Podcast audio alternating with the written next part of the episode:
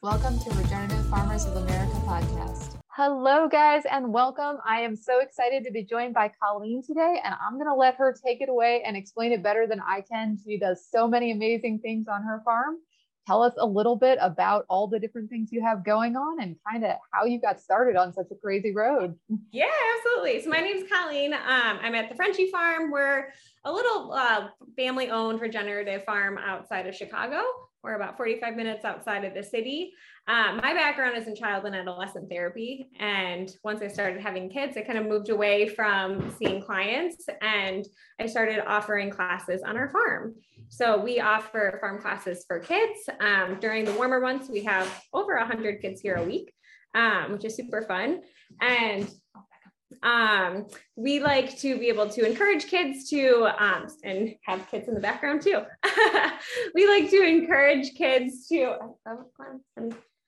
um, to get excited about where their food comes from and in a developmentally appropriate way.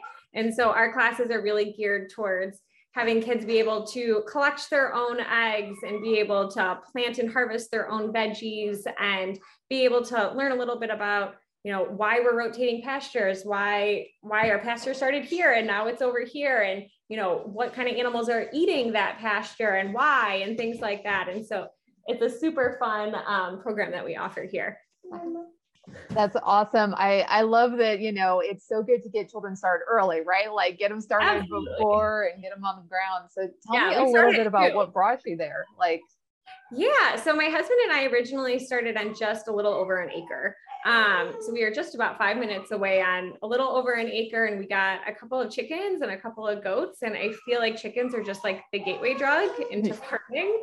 Um, those couple of chickens turned into a lot more chickens. They turned into like 20 or so chickens, and those two goats turned into seven goats.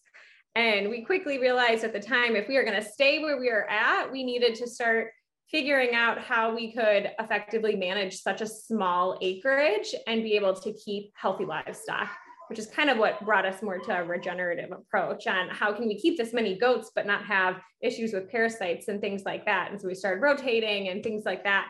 We quickly then realized that we wanted more. So we found another farm and we're just on about eight and a half acres. So we're still a super small farm um, but now those seven goats have turned into oh geez I don't know, we had 11, 11 babies this year. We have three boys, five does, probably like 50 or so chickens right now. I'm not sure, you know, 20 ducks or so, a couple of cattle, some livestock guardian dogs. We still need to be able to effectively manage a lot of livestock on a pretty small acreage, um, which again, then brought us to more of a regenerative approach. I love that. So the first question I'm going to ask you is how do you manage small children in a scenario that obviously could be quite dangerous? Cattle uh, have, you know, different tendencies. How did you kind sure. of find a way to do this safely?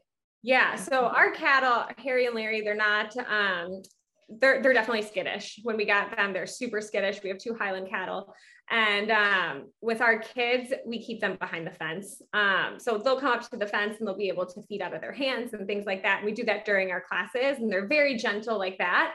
Um, but we don't have kids go into the pasture with them. That would be a super dangerous approach, that's for sure. With all of our other animals, though, um, we really just don't really tolerate any animals that don't um, that aren't gentle, to be honest. They're so used to being around kids that all of our chickens are used to just being held, and our goats are used to just eating out of kids' hands and they get excited for it. They know that the kids are coming and they immediately come to the fence and they're excited for kids to jump into the pasture and they know that that means that it's time for lots of food.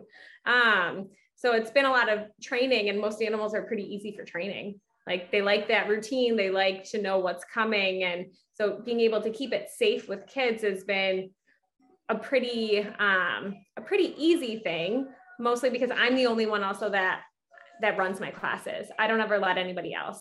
Um, so if I'm bringing kids into the pasture, I'm the only one doing it. I would never let an outside person do it because now all of a sudden there's going to be a lot of safety things that people aren't going to pick up on do you have any tips for people with the goat climbing children? I feel like that's like their worst behavior, right?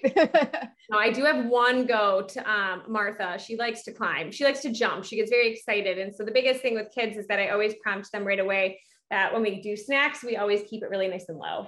Um, so when you keep your snacks really nice and low, now the goat isn't going to climb. Um, that's the biggest thing, keeping your hands super low, and then the goat is just going to eat right out of your hands. That's a really good tip.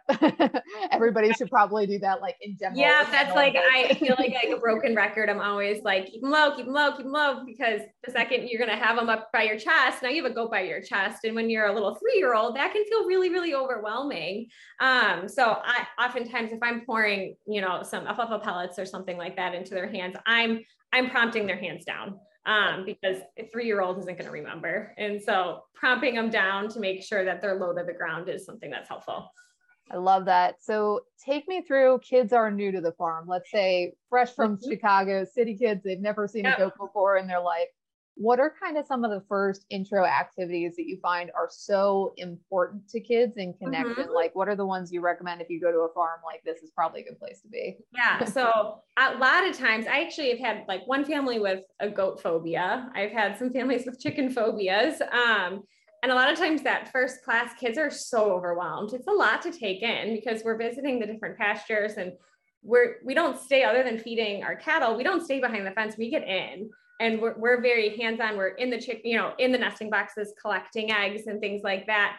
And so i with those kids that are feeling anxious i always give them a little bit of extra attention. Um, i also will like to move food away from those kids because if you have 50 chickens swarm you and you're feeling anxious about chickens now all of a sudden that chicken phobia is like really heightened um, so those those little ones that are feeling a little bit nervous, I'll make sure that I'm you know doing snacks on this side, and these kids can go over here. I like to have also benches attached to my chicken coop, um, so that kids, especially if they're feeling nervous, can sit down, and then I'll prompt all the food on the other side so that they're able to like watch and be able to be involved in that way um, without needing to be totally in it with that being said, our classes are six weeks long. So that first week, there's so many kids that are feeling so anxious. And then by week six, nobody wants my help. Everybody's just like over there picking up chickens, you know, doing all of the things. And I'm like, can I help you? Like, no, I don't want your help. I want to do it. And so it's that also that routine. I like to structure my classes so that it's very routine that you know we know that at the beginning of our class we start with a story and we check in on about all the things that we're going to do and then usually we'll do like some sort of planting or harvesting component and then we'll move into the pasture. And so being able to have a, a consistency and something to a predictability of knowing what to expect helps those kids that are feeling a little anxious too so would you kind of say that's the two pillars is, you know, letting them adjust at their own schedule and yeah. consistency? Would you say that's the Yeah. and then also, you know, moving really slowly. So, you know, some kid may not feel comfortable holding a chicken right away, but what if we like pet with one finger? Or what if we just like look with our eyes and talk about like the color of their feathers? And things like that. And then we just ease into it. And if we got that one finger, well, what if we do like one little pat, like down the back? And, or what if I help you hold? And we kind of like ease into those small baby steps to a point where they, they're feeling really comfortable and confident with their progress. And then all of a sudden they feel comfortable moving to that next step too. And would you say the chickens are kind of the best gateway to tangibles, or kind of what do kids gravitate towards first? I think chickens the most. Chicken kids love chickens. I mean, chickens and goats. Um, baby goats are obvious. Everyone loves baby goats. And nobody can say no yeah, to a baby yeah. goat. So they're so much fun. Yeah. Um, but yeah, chickens are always fun. Yeah, and then a lot of times we'll have baby chicks, so then we'll talk about all the different you know components of brooding baby chicks and what we need to do to make sure that they're healthy and safe and and you know at what point are we going to move them back out to the coop? If we moved a baby chick out to a coop right now what would happen? And so we like interweave a lot of those discussions about just farming um, in a way that feels natural and mm-hmm. they're learning a lot they're absorbing a lot of information but it doesn't feel like we're just like sitting and talking. So it's all very developmentally appropriate and hands-on. Yeah do you ever kind of get in the tough spot of well if we take the chickens outside they will die and then the conversation moves to death? How do you handle you know, that? you know and i've even had a class um you know every now and then you get baby chicks and one doesn't make it right? Like every that just doesn't happen often but sometimes that happens. And so especially with my older kids i've had situations where we would go and visit the brooder box and we would check on the chicks and would be there was one that wasn't going to make it and they knew this baby chick wasn't going to make it and so it was a conversation on how do we broach this topic in a way that it feels sad and it's okay to feel sad, but we also talk about like, well, what are some of the things that we can do? What are what's everything we can do to give this little chick the best option and you know the best chance of being able to survive? But she might not, and like that's okay, and we can feel sad. And you you know, my kids actually ended up really absorbing that okay. And even my kids, you know, I have a four, six, and nine month old, and obviously death happens. Like we had a stillborn this year with one of our mamas had quads and one was still. And so that was something that was such a hard thing for my kids because we've never had that happen. And they're out, they're out with us as we're delivering baby goats. And that was like, well, what, what, like, why isn't he moving? You know, what's going on? Is he going to be okay? And so in that situation, it was such a hard conversation, but then they were able to go bury that bury that little baby and also plant a tree in its memory. And so doing those type of things to try to make it in a in a way that's positive and we always do what we can but sometimes things don't work out and that's hard um, but it's also a learning experience too. Yeah I, I feel like that's why a lot of people shy away from engaging children in it because mm-hmm. those conversations inevitably come up where does the piggy go at the end of the day? Where does the cow go? And that's tough, right? and I mean, especially when we have meat birds, like, you know, when you have little ones, it's so hard to be able to differentiate, like, wait, so these chickens give me eggs, but these chickens I'm going to eat. And so, like, how do I make sense of that when I'm four? You know, like that's a big thing for you to wrap your mind around. And I mean, even last year, we had some losses with our meat birds that then ended up really complicating it because my kids found them. Um, we had, you know, some sort of hawk attack. We didn't realize it, and they found them out in the pasture. And so then there was this question of like, wait, but these birds I was going to eat, but it wasn't time for me to eat them yet. And now they're gone, and I see them gone. Like, what does that mean? And like, those, those are really hard conversations for anybody, and especially when you're four or five years old like how do you make sense of that in your head. And it's it's something that i feel like even as a parent you have to you're kind of learning as you go too because you're like how do i have this conversation? Like this is a, this is kind of like a deep one you know? Um but i feel like those learning experiences are so important for kids too you know and being able to know where your food comes from. Like it's not you just you don't just go to the grocery store and pick up I mean, of course you can. You can go to the grocery store and pick up, you know, that food and, you know, that meat, but like that meat was also an animal and an animal that we need to treat with respect while while we have it. And that's why we raise it ourselves. Um, hard, hard topics for little ones though, that's for sure. Well, and, and hard topics for adults too, right? Absolutely. Like, you know, it, it's not yeah. that all of us have become so well adjusted in our later years. yeah, absolutely. And I was vegan before for a long time. And so when I decided that we weren't, that I wasn't going to be vegan, I wanted to make that choice that if, if I'm going to eat meat, then we need to raise it ourselves. Like I need to have a stake in it. And, you know, that I feel like is such a hard, you know, at times like I struggle still because like being in that, in that mindset and then starting to like, you know, raise your own animals and needing to raise them and then say goodbye is something that's hard but also I think so important because if we're just like, you know, buying it at the grocery store, like you don't have to feel any of those things. You can just pretend it wasn't an animal, you know? And same with our kids. So would you say there's a good age to discuss that topic or would you say just at any point it's, you know, time to get ingrained? Honestly, we like jump right in. Um yeah, I feel like the good age is whenever it happens naturally um you know so like when those experiences just happen you know when you have a loss you talk about that loss. And when when we get meat birds we talk about how like these birds are going to feed our family and we're going to be really grateful for that and those type of things. Um so we don't really have an age we just do it.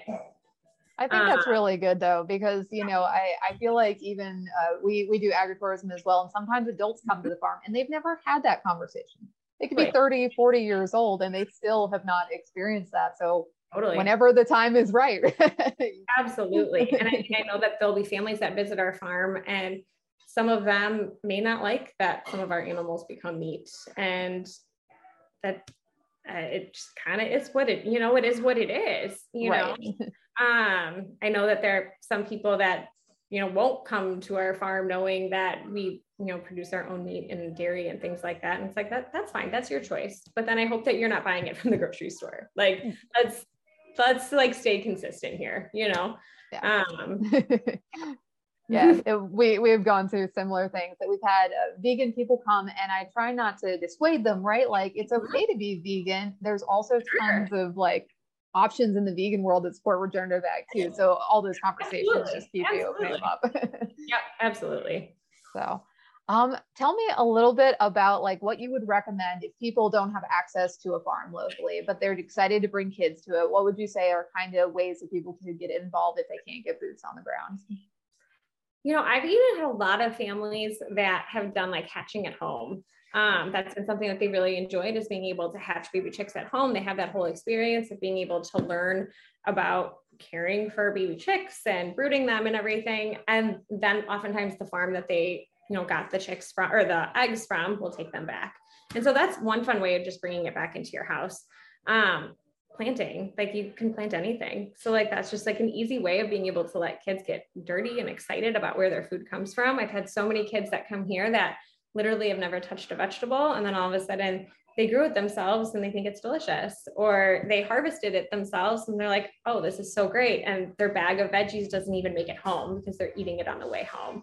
Um, so i think finding ways of being able just to do it do whatever you can with where you're at. And the options for that whether it's microgreens or get some pots and do some herbs or being able to hatch some chicks and a lot of cities even allow you to have chickens you know you can have up to like six or something you know in our town you're able to have some.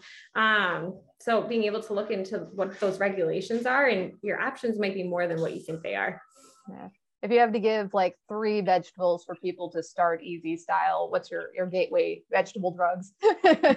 microgreens, um, especially for my classes because you're able to harvest so quickly. And so like my classes are six weeks. And so if we plant on week one, um, then we're able to harvest by week two or three, and we can get a couple harvests out of those. So I think microgreens are super fun, and there's some really good mild ones. We like like a sprouted pea microgreen; those are good. Kids usually like those. Um, we really like like an arugula, but some of the kids don't totally love the bite of an arugula. Um, but we still do them anyways because they're fun. Um, let's see, we've done we do like a lot of herbs in my classes too, and those are fun because we were able to like paint pots and plant herbs, and then they bring them home and they're able to grow them themselves, and then they get excited about you know how big their herbs are getting. Um, and tomatoes, tomatoes are a good one. Everyone loves tomatoes those are such a fun one for little ones to harvest too because it's so easy just to be able to grab zucchinis. We do a lot of those. Those are super fun for harvesting also and pretty hard to mess up. Um, yeah. Oh, there's some good ones. Mm-hmm. I, am kind of surprised about the herbs because I would feel like there might be a little disconnect, but I'm sure like as kid sees the parent adding it to the dish yeah. at the end of the day, that makes totally sense. they do. And I've had some who've done like you know basil and things like that, and I've had like people take pictures and their basil plant is like gigantic, and they're so excited and they're posing with their basil plant and naming their basil plant. And, That's awesome. Yeah, excited about being able to grow anything of themselves. Yeah what is your trick for bringing parents into this? So obviously the parents are invested enough to bring their children. Do they sure. stay? Do they leave? Sure. Like what happens there? So we, I would say, oh gosh, about 75% of the parents stay, um, not because they have to. So if they're really young, they have to stay, um, just because, it, you know, if you're three years old, you need a little bit of extra support. Um, but for those older kids, you don't have to have a parent stay and most of the parents decide to stay because they want to learn about it and they want to experience everything. And so a lot of the times as the class is really for the kids it ends up being for the parents. And we've had so many requests for an adult class um, and that for me like i'm just so used to teaching kids that i'm like how do i teach an adult class? Like what exactly do i include for that? And um, so really like I feel like if parents are signing their kids up they have some sort of interest in it as well and they want to be a part of it. And they want to see how excited their kid is. They want to take pictures and videos and like their kids are so proud you know of like look at the eggs that i collected from the coop and look at this color. This is so cool. And like what are we going to make with this when we go home that their parents want to experience that alongside their kids? That's awesome. Mm-hmm. So let's focus a little bit business. There's a lot of farmers that watch this and they think about like, well, if I add classes, I add these sure. things. Can you tell me a little bit like about how this has influenced the business? Like, yeah. obviously, you're still milking goats and providing food. So how is this incorporated in the business financially? Yeah, so our classes are our primary source of income on our farm. Um, our classes and our programs that we run here, and so you know the veggies and things like that that's kind of an add-on. Like, you know we'll sell some things um, but that's not our focus isn't really sales of um, of items because you know the veggies the eggs things like that that's like a part of our classes. And so i always like to send kids home um, with things. And so whether that's like a big bag of all the veggies they harvested or their egg carton filled with eggs and you know chicken eggs or duck eggs or whatever whatever it happens to be for that day so we use so many of those, not materials, but so many of those items in our classes that we don't even have that much left over at the end. Because when we have over 100 kids here a week, and we're only again on eight and a half acres with just my husband and myself doing it all, we don't have you know much left other than just for our family. So from a financial standpoint, our classes are the primary source of income, and that covers everything um, on our farm. So it's it's a, a, a very, very um, helpful um, aspect of our income for sure. Um, so whether it's like, you know, farm expenses and, you know, any sort of feed or improvements or maintenance or anything that all comes specifically from our classes and time commitment. I am sure this could mm-hmm. very easily become all day, every day. Tell me a little bit yeah. about like how much time it is and how you found a yeah. way to manage a lifestyle outside of that. sure. I feel like I'm still working on that a little bit, to be honest. Um, the thing is, is that because our, you know, the farm has become, you know, my classes have become my job, but I bring my kids to my job um, that it all kind of melds together.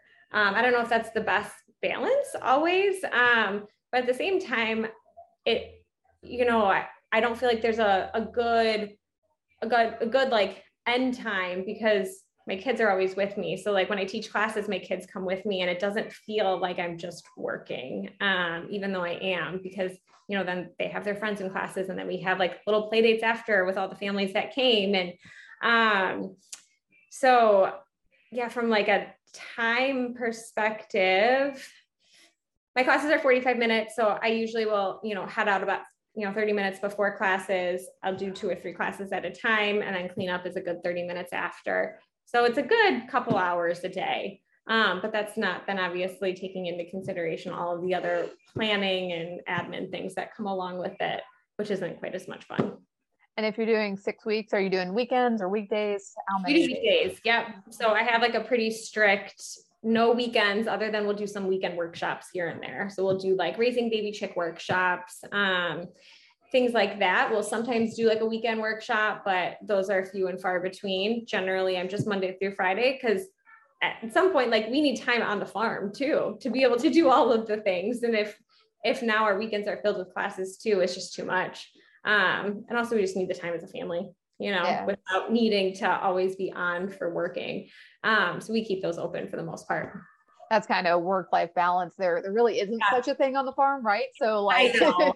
I know. I mean, like to put it in perspective, I had my teachers here this morning for a meeting Um, because um, we start a new program next week, and I my, my baby was up until 2 30 in the morning. So he did just you know, was not sleeping and I was planning on doing all the chores in the morning. And then I realized that my husband had PT early in the morning. So it's like, okay, like I can't do it before he leaves. So I have a baby on my back, I'm milking goats, and we have a meeting going at the same time. So, and my kids are just playing in the background. And so, like, that's kind of my balance. we just kind of mix it all together. And, you know, that that's kind of the the benefit of it being um on your farm you know? Like you can make those choices and you can have a baby on your back milking and also have a meeting at the same time. That's okay. Like yeah. it worked out okay. Um, a little chaos but you know is what it is. Well and i think that's kind of why people love you as a person because it's bringing that authentic self. This is you know the the semi chaos that is life and i think it's because it mm-hmm. feels very real. Yeah, um, yeah. you know is such an allure to your your platform and the things you've created. Oh, thank you. I appreciate that yeah i just I, think there's so much like stress about like being a perfect farm and we don't talk about death and we don't like we clean up the dead bodies before the children come and you just have such a very like open the baby's on the back like get it done. Yeah i feel like all like the perfection is just not helpful because it's just not what it is. Like it's just it's really not what it is. And so i feel like being able to you know kind of take some of that pressure off not only of just myself because like i can't create this perfect farm every day when people come like that would be insane. But instead like hey can you help me pick some weeds? Because like my garden is insane. Like you know so like kids come and i would love to have this like perfect garden with everything trellised and beautiful. I, that didn't happen this year. But like a messy garden still produces really yummy food. And so we talk about that that like you know sometimes things just you lose you run out of time and it is what it is and like this is not the most perfect scenario but that's okay because your harvest bag is still full. Like it didn't change anything you know it doesn't have to be perfect and i think those are good lessons. My daughter tells me all the time she's six and she'll be like mommy it doesn't have to be perfect. I'm like oh that's really sweet. I'm glad that like that has resonated with our kids too I think that's such an important lesson. There are so many kids that are mm-hmm. just stymied by perfection and timing and all these different right. agendas that parents have put on them. So I mm-hmm. feel like you're offering such a good environment that again the adults kind of yeah. need that too, right? yeah, absolutely. I think it's a good reminder for all of us for sure. I love that. So what kind of would be your advice to a fellow farmer who might want to get started to teaching classes? What's your kind of 101 for them? Yeah i i think connect with your community. So you know for us social media was big um, being able to connect with people in your community on social media um, and i think being able to kind of narrow in on what can you offer you know what livestock do you have and what can you offer with what you're already doing? What was nice with our farm is that honestly like we're literally just sharing what we're doing. Um, so it's not like we needed to have all this like crazy infrastructure in place or anything. It's literally like, this is what we're already doing. We're already raising these chickens. Like, why don't you come on and I'll show you what we're doing? Like, and you can, you know, feed them and hold them and learn about all those things. We already have these goats, we're already breeding them. So let's learn about like milking goats and like learn about, you know, how do we keep our mamas and babies healthy and everything like that. And so I think using what you have instead of going like super crazy with trying to add all these things in because um, you probably have a lot more to offer than you realize. You know, I I remember when I kind of had the idea of classes, my first thought was like, is anyone gonna like like this? Like, is anyone really interested in this stuff? And then people were super excited about just the idea of being able to be outside and learn about these things that they don't have access to in a city. Like they, they don't have access to chickens or goats or being able to grow a big garden or cattle or any of those things. And so using what you have without going too crazy about adding things in because i think then that's when it gets overwhelming.